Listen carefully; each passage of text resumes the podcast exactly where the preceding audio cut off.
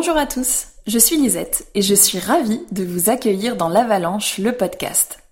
Dans ce podcast, je pars à la rencontre des acteurs qui font le ski alpin. Ensemble, nous parlons de leur carrière, leurs réussites, leurs échecs aussi, ainsi que des rencontres et des événements déterminants de leur histoire. Pour cette première saison, et pas des moindres car il s'agit d'une saison olympique, j'ai décidé de partir à la rencontre des athlètes. Mais l'ambition première de ce podcast est également de mettre en valeur tous les acteurs de ce sport.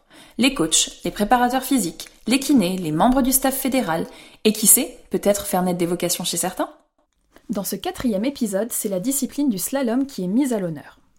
Après trois épisodes passés avec deux géantistes et un descendeur, il était temps de donner la parole à un pur slalomeur. L'athlète que je reçois aujourd'hui est Lorrain d'origine, et si vous me connaissez un peu, vous vous doutez bien que je n'allais pas écarter cette information, étant donné qu'il s'agit aussi de ma région d'origine.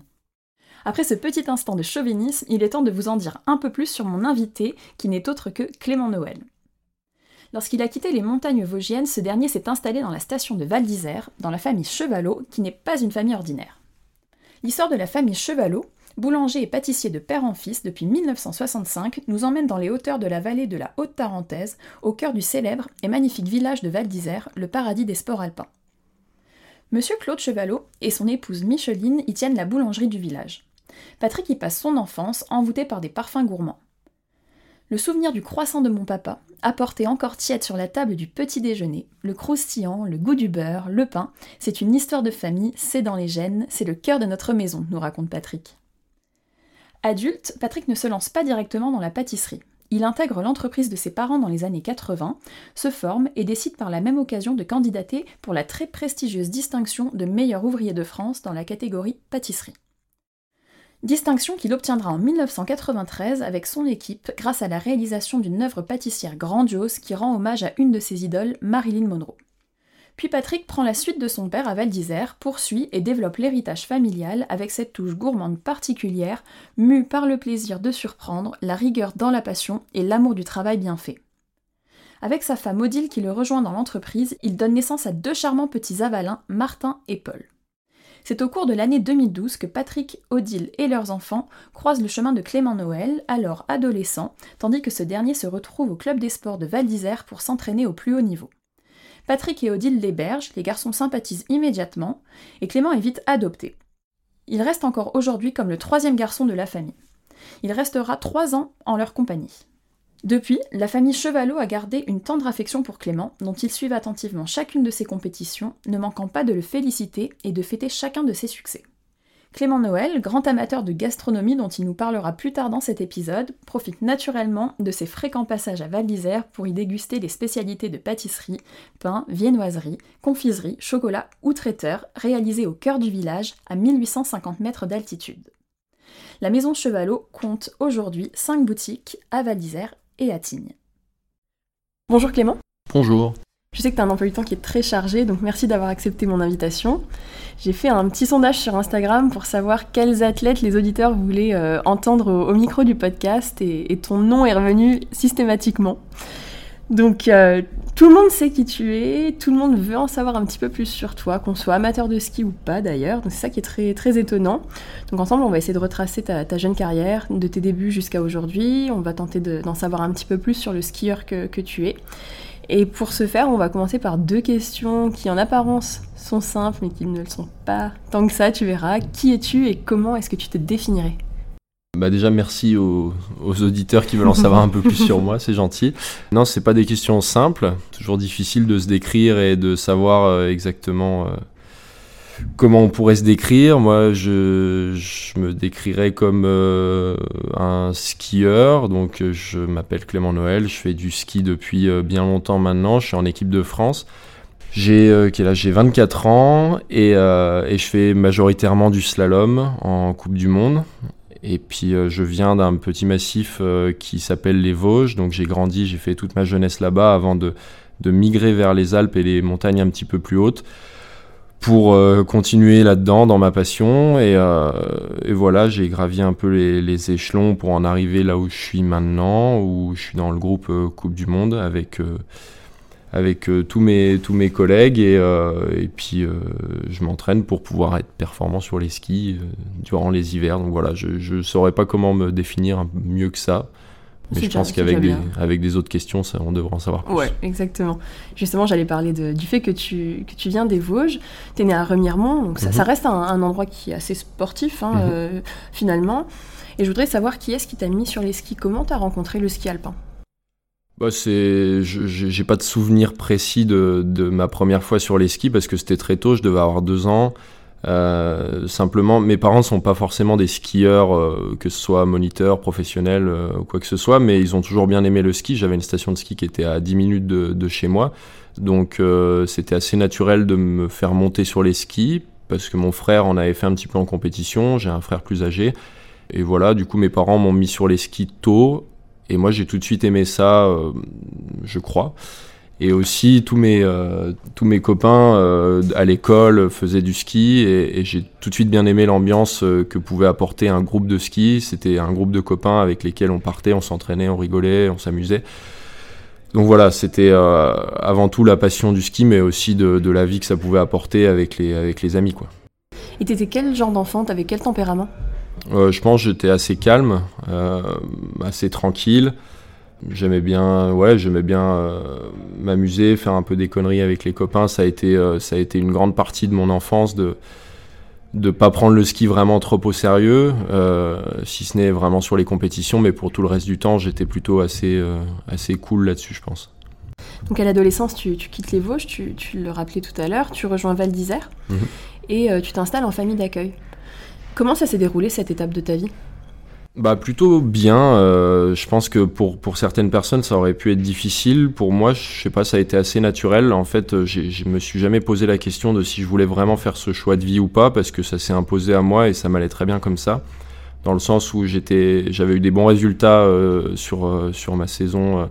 je devais avoir 14 ans et, et du coup ça, ça s'imposait d'aller dans le lycée à Albertville qui est le meilleur lycée de France pour, pour le ski et avec ça de changer de club et de changer de dimension. Et donc euh, on, a, on a choisi Val d'Isère.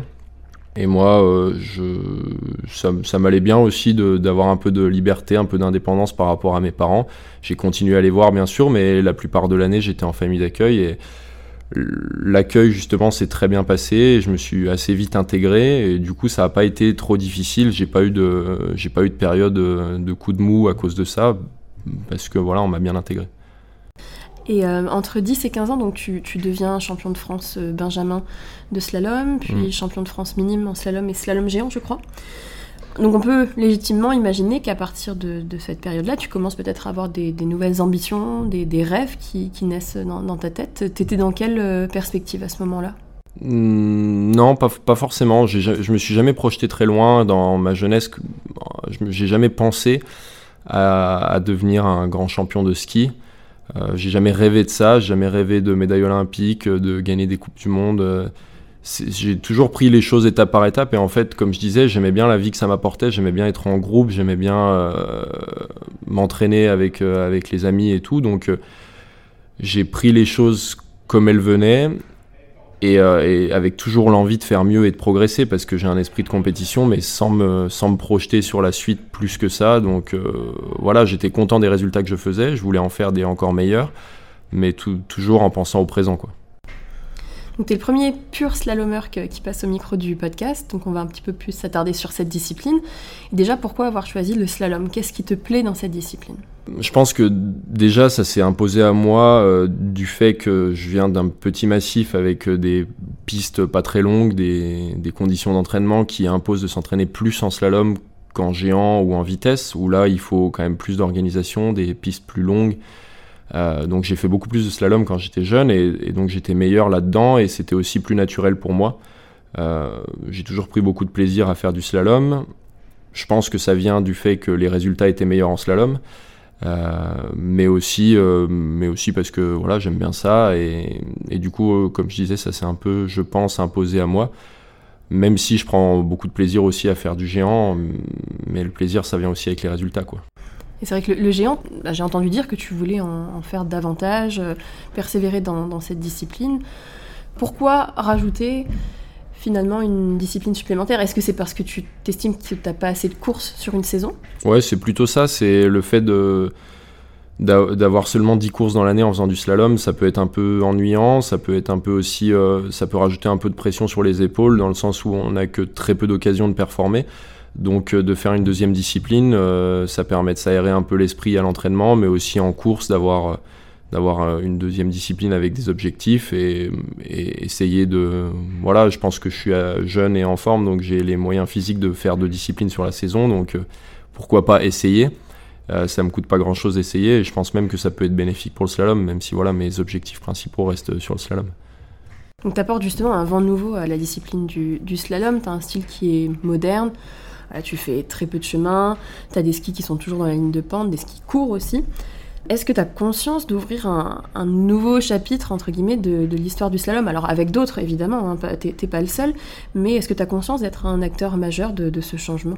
Bah, c'est ce qu'on me dit euh, assez régulièrement. Moi, je me rends pas forcément compte de ça. J'ai toujours skié un peu de cette manière et du coup, on a forcément travaillé sur mes points forts pour m'améliorer, pour essayer d'aller d'aller chercher euh, à aller encore plus vite en s'appuyant sur euh, ces qualités-là. Euh, maintenant, oui, vu qu'on me le dit souvent, j'en ai un petit peu conscience. Il n'y a, pas que moi, bien sûr, mais le slalom, il est en train de changer un petit peu au niveau, au niveau mondial. On appelle ça du ski moderne, mais à toute époque, le ski a évolué au fur et à mesure, avec des nouvelles techniques de ski, avec aussi du nouveau matériel. Et, et oui, je pense que j'en fais partie actuellement, mais c'est normal, les jeunes skieurs qui arrivent, même si je suis plus complètement jeune, euh, apporte forcément un vent de fraîcheur et un vent de nouveauté sur la technique de ski. Ça ne veut pas dire que les plus anciens n'arrivent pas à s'adapter et à encore skier très vite, mais je pense oui en faire partie. Et cette technique justement, euh, donc moderne entre guillemets, tu l'as développée dans les Vosges ou alors c'est quelque chose que tu as vraiment travaillé en arrivant à Val d'Isère? Non, je pense que j'ai toujours skié un petit peu de la même manière, euh, avec une évolution constante au fur et à mesure, une progression technique mais euh, on m'a jamais changé radicalement mon style de ski quand je suis arrivé euh, à Val d'Isère. Euh, je skiais d'une manière, on a continué à travailler là-dessus, et il se trouve que ça a été plutôt efficace, mais je pense que j'ai eu des qualités naturelles qui font que je skiais de cette manière, et du coup, faut pas tout changer, quoi. Et euh, je disais que tu avais des, skis qui étaient particulièrement courts. Donc à l'écran, c'est vrai que bon, tu es très grand, donc euh, il y a peut-être aussi l'effet d'optique qui, joue, mais c'est des skis qui, mesurent combien en slalom? Bah, On a tous la même taille de ski en slalom. Euh, c'est des skis qui font 1m65. Forcément, ça paraît un peu petit par rapport à moi, mais on a tous la même taille de ski. Ça fait maintenant des années que c'est cette taille de ski. Avant, dans les années 90, c'était des skis longs très long, des skis de 2 mètres, et du coup la technique de ski était complètement différente. Euh, maintenant, ça fait, ça fait quelques années que c'est comme ça, et le matériel évolue de plus en plus d'année en année euh, vers, vers des, virages euh, très courts, taillés du début à la fin du virage, et voilà. et tu as l'air très, très serein, très, très posé dans ta manière de skier, dans ta manière d'être aussi, c'est ce que je constate ici si je compare par exemple à, un de tes concurrents, euh, Manuel Feller, qui est une, pile électrique sur, euh, sur la, piste, euh, en vérité, je voudrais savoir comment toi tu te sens dans ta tête quand tu es dans le portillon de départ et quand tu es dans la pente.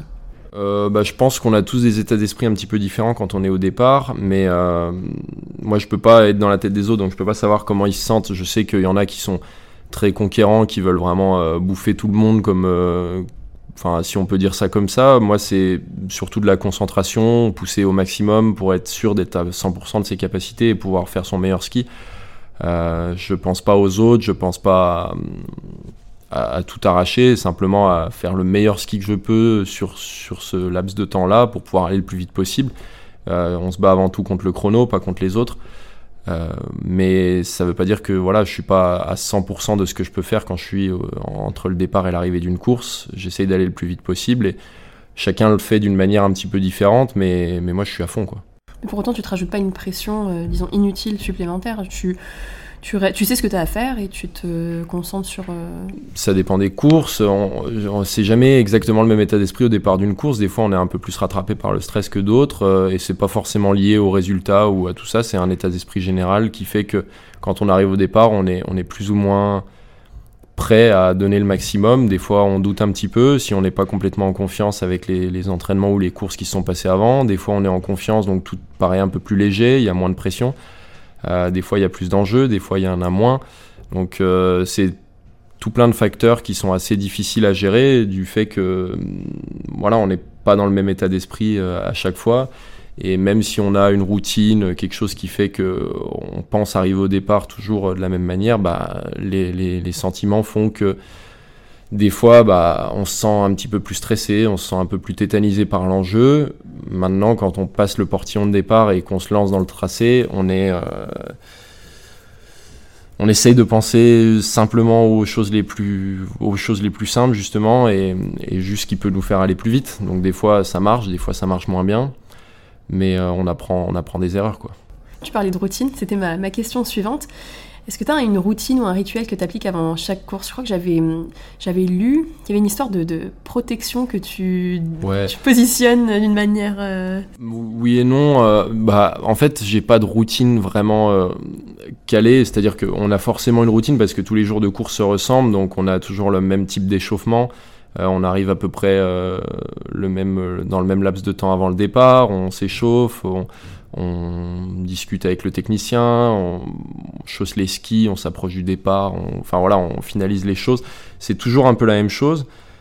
On essaye de ne pas ritualiser ça en se disant il faut que je fasse ça pour être performant à la course, il faut que ça se passe assez naturellement et moi j'aime bien quand c'est assez naturel. Par contre, oui, j'ai des petits tics euh, avant le départ euh, qui, que j'avais expliqué la dernière fois en disant que c'est sur les sangles de mes, de mes chaussures où, euh, où j'ai toujours, euh, enfin souvent l'impression qu'il y en a une qui est plus serrée que l'autre. Alors du coup, euh, je resserre une, après c'est celle-là qui est plus serrée. Et, j'ai tendance à, voilà, à vouloir qu'elle que soit bien posée d'une certaine manière. Enfin, c'est des trucs un peu à la con, mais ça, aide à, ce que quand je sois dans le départ, je, je, sois serein. Quoi. Et si, tu sais pas, t'as pas le temps de, de, de, modifier la position de cette sangle, est-ce que ça peut te déstabiliser pour, pour le reste de la course? Non, bah, on a toujours le temps avant le départ, on a toujours le même euh, laps de temps. On va pas, on, part jamais plus tôt que prévu. Euh, on part même des fois plus tard que prévu, mais il y a des intervalles entre les coureurs. On, sait quand, quand, on va partir et du coup, on se prépare. Et une fois qu'on est dans le départ, on pense plus. Enfin, j'essaye et je pense plus aux sangles, à tout ça.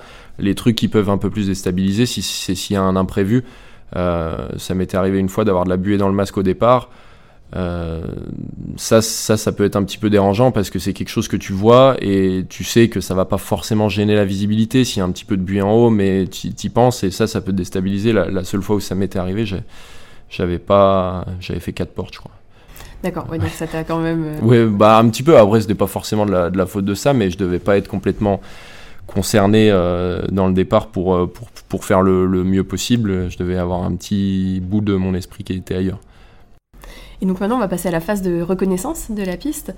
Donc on te voit souvent refaire le parcours, refaire tes, gestes, en tout cas à la caméra, c'est ce mm. qu'on ce qu'on voit. Qu'est-ce que tu fais à ce moment-là? Tu visualises le tracé, tu comptes les piquets, ça se passe comment? Ouais, c'est ça. C'est, euh, je visualise pas forcément euh, euh, à vitesse réelle de comment je vais passer parce que ça serait assez robotisé et au final, ça se passe jamais complètement comme prévu dans un tracé. On, ne on sait pas la sensation qu'on aura de vitesse quand on arrivera sur telle ou telle porte. Par contre, oui, je connais le tracé par cœur de la première à la dernière porte, le nombre de virages à gauche, le nombre de virages à droite, toutes les figures. Et ça, ça m'aide euh, si je, me refais le tracé plusieurs fois pendant la reconnaissance, ensuite je le refais après, et je le refais plusieurs fois avant de repartir, comme ça je sais qu'il est vraiment bien imprimé dans ma tête. Et j'essaie aussi de, de m'imaginer dans des endroits un peu clés. Euh, si j'arrive en difficulté à cet endroit-là, un peu tard sur la ligne, ce qu'on appelle c'est en dessous de la porte et qu'on est à l'arrache, quoi, j'essaye de m'imaginer est-ce que ça va passer quand même pour me dire bah, si à cet endroit-là ça passe pas, ça veut dire que c'est quand même assez tournant et qu'il va falloir préparer cet endroit. Si ça passe, ça veut dire que je peux me permettre de lâcher un peu plus les skis et, euh, c'est comme ça que je vais prendre le plus de vitesse. Mais voilà, c'est un peu ça, c'est assez personnel. Il y en a qui, qui connaissent pas forcément par cœur le tracé, il y en a qui le connaissent encore plus par cœur que moi. Euh, moi, j'essaye de faire un mix entre euh, le feeling pendant la course et pas trop préparer les choses, mais quand même savoir où on met les pieds. Quoi. Et souvent, les athlètes me disent que lors de leur meilleur passage, ils n'ont aucun souvenir de ce qu'ils ont fait dans la pente. Ils sont comme euh, hypnotisés, comme, comme dans une sorte de transe. Est-ce que toi, c'est, ton cas aussi? Bah, Ça dépend. Il n'y a pas de règle avec ça pour moi. Des fois, euh, des fois je, je, pense à rien et je me rappelle plus de, de je me rappelle plus si j'ai fait une faute ou pas.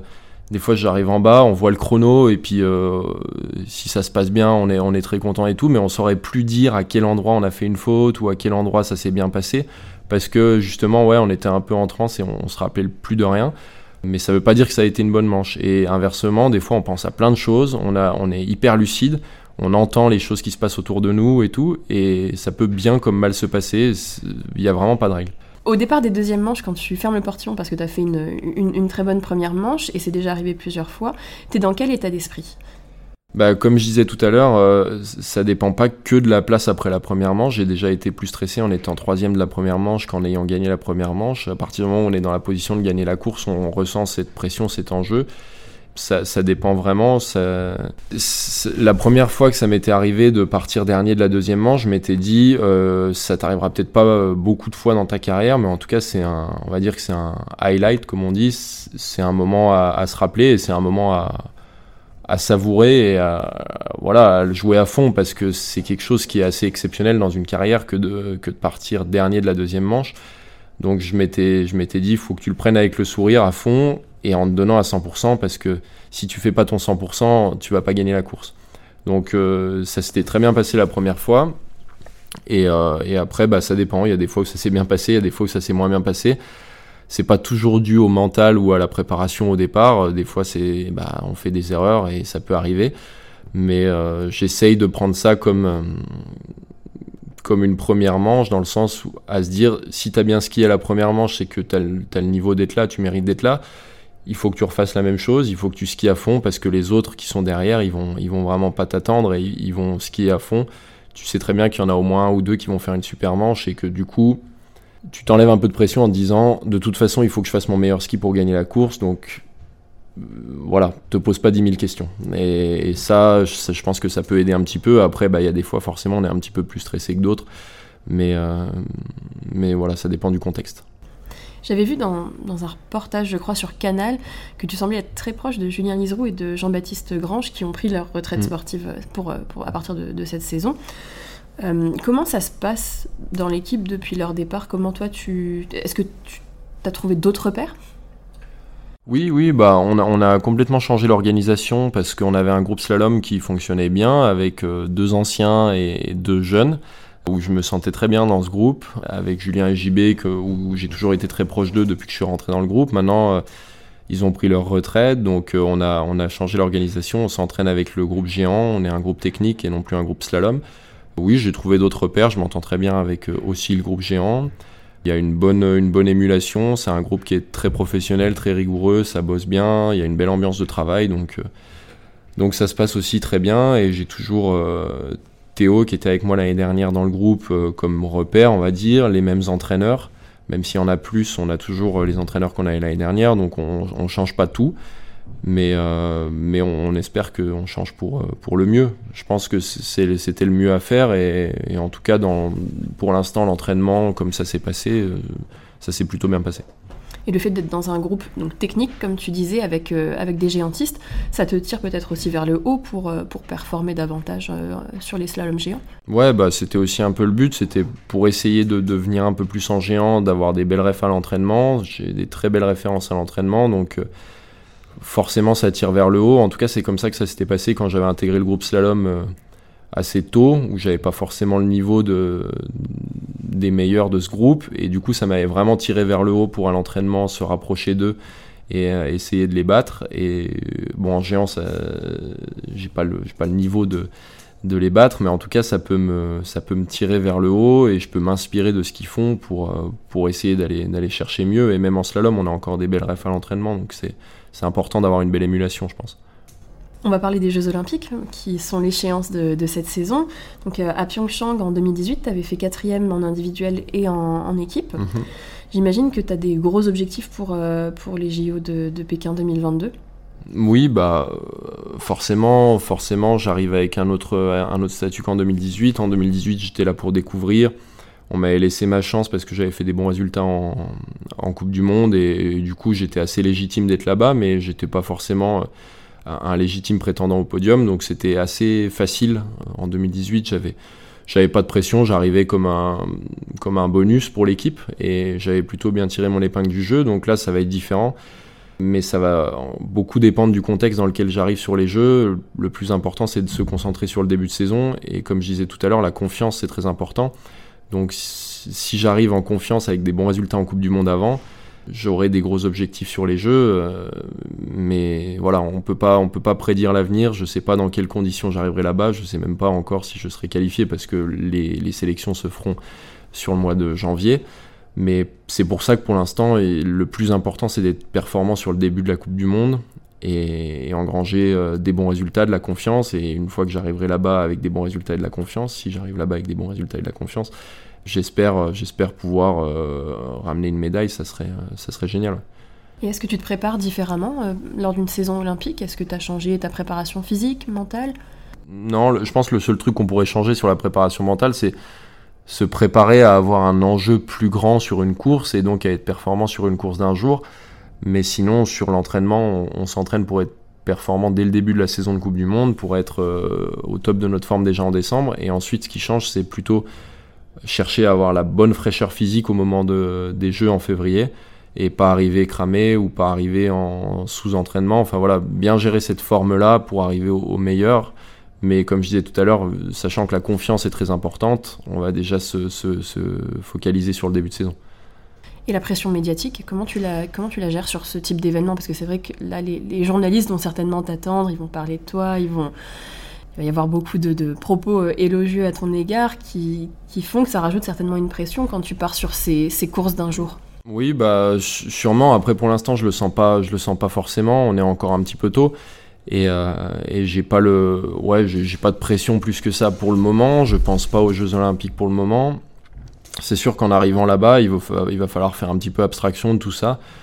Euh, mais je commence à avoir un petit peu l'habitude parce que même sur, voilà, sur des championnats du monde ou sur des courses d'un jour comme ça, ça m'est déjà arrivé d'être attendu euh, en 2019 et en 2021 sur les championnats du monde où, euh, où j'étais attendu. Mais la première pression c'est celle que je me mets à moi-même parce que moi aussi j'ai envie de performer sur ces courses d'un jour euh, pour moi pas, pas, pour, pas pour les autres pas pour les journalistes. Donc je me mets moi une, une, grosse pression sur ces sur ces courses là de réussir c'est pas une peur de, de l'échec mais c'est surtout l'envie de, de, faire quelque chose de très bien donc euh, le mieux, je pense, c'est de faire un petit peu abstraction des journalistes et de se focaliser sur soi parce que on va dire que ma motivation à moi, normalement, devrait suffire, mais c'est sûr que c'est un petit peu plus difficile à gérer. On va parler de, tes autres passions dans, la vie. Je crois que tu es un amateur de gastronomie, si je me trompe pas. Mm. Est-ce que tu considères ça comme une passion ou juste un plaisir? Bon, une passion, c'est un grand mot, ouais, un, plaisir. Euh, j'ai toujours été élevé avec mes parents à aimer les bonnes choses, aimer bien manger. Ma mère cuisine très bien et on allait souvent aussi au resto. Euh, enfin, j'ai été dans cette culture-là de euh, faire des moments de convivialité au restaurant, en famille, euh, entre amis. ça m'a toujours beaucoup plu et du coup, j'ai développé ça avec le temps de, de, bien aimer les bonnes choses, que ce soit bien manger, boire du bon vin. Mon grand-père a toute sa vie vendu du vin, donc il nous a aussi élevé un peu là-dedans. Euh, c'est des trucs, euh, des plaisirs assez simples, mais bien manger, tout simplement, ça me, ça me plaît beaucoup. Et du coup, j'ai fait pas mal de, bons restaurants dans la région, on est bien servi. Ouais, c'est vrai. Et, euh, et voilà, j'aime bien ça. Je dirais pas que c'est une passion, mais, mais ça m'occupe un petit peu de mon temps, surtout pour passer des bons moments de convivialité. Je pense que c'est, c'est ce qui me plaît le plus. Quoi. Et t'as d'autres passions dans la vie à part le ski alpin, justement? Tout ce qui est sport en général, j'aime bien. Euh, la préparation physique, des fois, c'est pas très ludique, mais, mais j'aime bien faire du sport, pareil, avec, des amis. Euh, j'aime bien faire du tennis, j'aime bien faire du golf. Euh, ça m'occupe pas mal de mon temps quand on a du temps libre. j'aime bien aussi partir en voyage, faire des vacances. Enfin, c'est des trucs bah, que tout le monde aime bien, hein, mais, mais moi, ça me plaît bien. Et sinon, j'ai pas forcément de passion qui me qui me dévore la plupart de mon temps parce que déjà le ski ça prend pas mal de temps. Et quel serait l'objectif ultime à atteindre dans ta carrière à partir duquel tu considérais que tu as réussi, tu as, accompli euh, tout ce que tu avais à accomplir? Il n'y a, pas forcément de limite euh, à ça. Je dirais pas qu'il y a un objectif. Euh, L'objectif ultime, ce serait que quand j'ai fini ma carrière, à la, fin, je regarde derrière et je me dise, bah ouais, ça, a été, ça a été une réussite. J'ai fait ce que je voulais faire, j'ai fait ce, pourquoi je faisais du ski et je, suis fier de ça. Et, voilà, après, ça peut être en fonction du contexte des résultats différents. bien sûr, si tout se passe bien, que je suis dans la meilleure de mes formes, on peut se dire bah, l'objectif ce serait d'être euh, champion du monde, champion olympique, vainqueur du globe. Mais, euh, mais tout ça, ça paraît un peu beaucoup, ça paraît un peu exagéré, ça paraît un peu loin. Donc euh, déjà me dire que quand je, quand je tournerai la page du ski dans ma vie, je sois fier de ce que j'ai fait. Je suis déjà fier de ce que j'ai fait jusqu'à maintenant, mais c'est sûr que j'ai encore, j'ai encore pas mal de choses à faire. Et, on verra en fonction du tout, tout, peut se passer très vite dans le bon sens comme dans le mauvais sens donc euh, aussi parfois se relever d'un moment difficile peut donner autant de fierté que de que de gagner euh, les championnats du monde ou quelque chose comme ça. Enfin voilà ça va vraiment dépendre du contexte mais si je peux être euh, si je peux être vraiment pleinement satisfait de ma carrière une fois que je l'aurai terminé ce serait déjà pas mal. Une dernière question qui rejoint justement ce que tu es en train de, dire certainement. C'est quoi pour toi la définition de la réussite? Dans le sport ou justement comme tu l'interprètes toi. Non bah euh, au-delà du sport je pense que qu'on fasse du sport qu'on fasse un métier un peu plus conventionnel ou qu'on fasse euh, je ne sais quoi la, définition de la réussite c'est simplement pour moi d'être fier de ce qu'on fait d'être heureux dans ce qu'on fait d'avoir une vie qui nous satisfait et d'avoir des gens qui nous entourent, qui, qui, nous aiment. Enfin voilà, c'est plein de choses qui sont simples et puis qui sont, euh, on va dire que c'est possible de les mettre en œuvre, qu'on soit sportif de haut niveau ou non. Mais euh, voilà, je pense que la réussite, c'est pour moi, du coup, dans ma carrière, ce serait d'être fier de ma carrière, ce serait d'être euh, en bonne santé, ce serait d'être entouré des gens que j'aime bien. Et puis, et puis voilà, ce serait déjà pas mal. Merci beaucoup. Merci.